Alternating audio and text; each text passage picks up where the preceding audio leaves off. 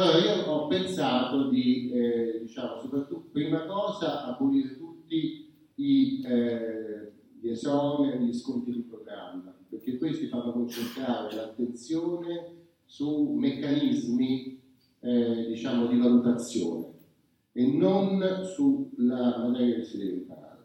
Quindi l'esame si svolge con molta calma, cioè un esame disteso, senza pressione, con gli studenti divisi per fasce varie, in modo che arrivino, si sentano a loro agio, e si svolge però in forma orale tutto insieme eh, nelle sessioni previste.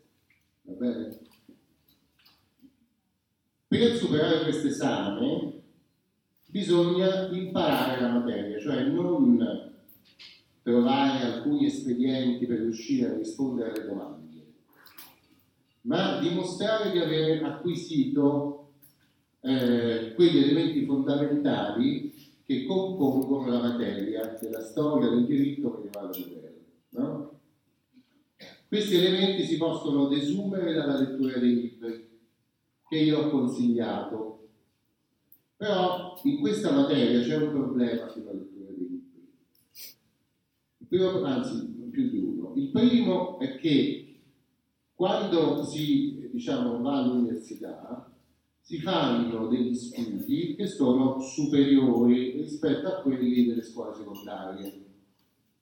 No? È l'insegnamento più alto di cui disponiamo nel nostro paese, a parte tutta la ricerca.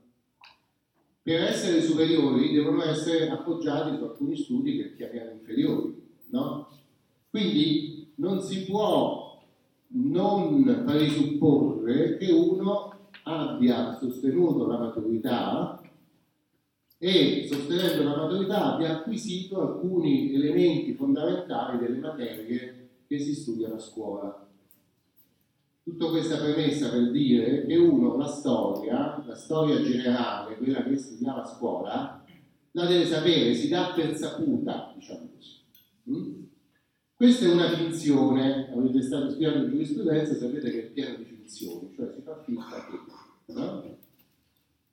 Una finzione nel senso che pure io non mi ricordo un sacco di cose che dovrei sapere, perché l'ho studiato a scuola, l'ho studiato all'università, poi sono un professore di storia, quindi le devo sapere certe cose. Però capita che nel mio cervello ci sono dei dubbi su in quale secolo eh, è vissuto, per esempio, per dire qualcuno con cui io non lavoro sempre, Galvani, quello che ha scoperto l'elettricità.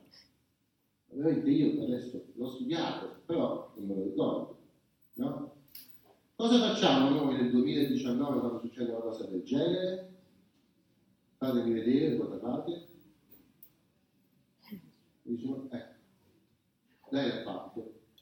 Fatelo tutti adesso alzate quello, quella cosa che...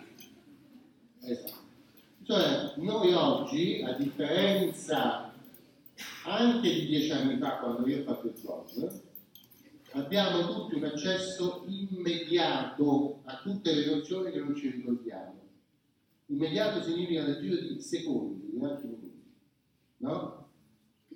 Dunque, quando si studia con la traccia dei libri, bisogna sapere che quei libri danno per conosciute tutta una serie di nozioni che noi avremmo dovuto studiare a scuola, ma che noi possiamo benissimo esserci dimenticati.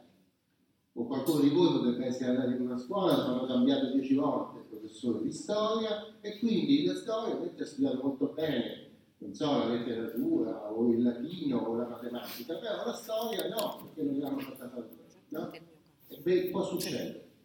Però tutte le cose che non sapete mentre leggete dovete andare a verificare. Cioè dovete attivare il cervello per capire, non solo per ricordare. Va bene? Ora, eh, questo è il primo problema che sorge quando si prepara l'esame leggendo da soli i libri, da soli il caso. Eh? Che questi libri non sono libri che contengono cosa, i libri nel XXI secolo, i libri universitari, è bene che non contengano tutto, perché i, quelli che si chiamano manuali sono stati inventati nell'Ottocento, alla fine dell'Ottocento, poi sono stati molto usati nel Novecento, perché c'erano molte persone che si accostavano agli studi e a casa non avevano libri, avevano pochissimi libri, magari non avevano neanche l'enciclopedia.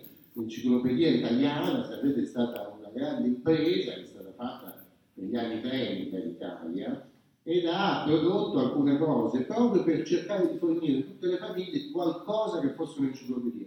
Chi non si poteva permettere tutta la grande enciclopedia italiana si poteva comprare almeno il dizionario enciclopedico per cani, no? Cioè degli strumenti che a casa ti facevano fare quello che voi fate adesso col telefonino. Cioè, ma sto Galvani quando è vissuto? Andiamo a vedere Galvani nell'enciclopedia, no? Ora, molte famiglie, specialmente dopo il 68, a casa non avevano neanche il dizionario enciclopedico, non avevano qualche famiglia di studenti a casa non aveva neanche un libro, no? Allora il manuale diventava l'unico libro al quale lo studente poteva accedere, a meno che non andasse all'università e andasse alla biblioteca dell'università. Però c'era gente che non poteva, c'erano persone che, che abitavano lontano, persone che lavoravano e studiavano la sera. Quindi che facevano? Trovavano nel manuale tutto.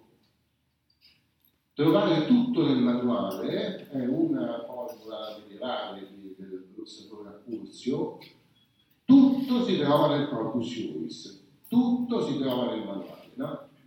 Allora è nata la consuetudine dello studente che si siede all'esame e dice allora mi parli un po' dell'età di Napoleone, cosa è successo? Dice, ma Napoleone, nel quale è stata l'età di Napoleone non c'è nel manuale.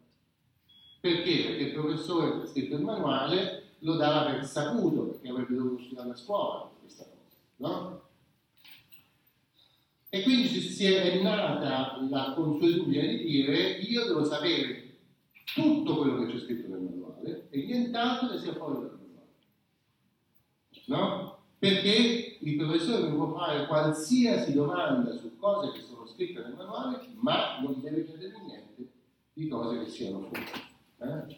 Allora, preparato una per la storia questa cosa è, molto, è, veramente problematica, nel senso che se noi facessimo le domande su tutto quello che è scritto nel manuale, stiamo parlando del manuale di Ennio Cortese, della storia, le grandi linee della storia giuridica medievale, praticamente nessuno potrebbe superare l'esame, perché, riprendo a caso, pagina 333, in cui parla di quali sono le fonti di, una, di un'opera di Orlando Bandinelli eh, scritta per gli anni 40 e 50 del 1100, no? eh, che era attinto ad una serie di altre opere che io non mi ricordo neanche. No? Quindi se noi volessimo fare domande nozionistiche sulle cose che sono scritte nel manuale, nessuno supererebbe l'esame. Va bene?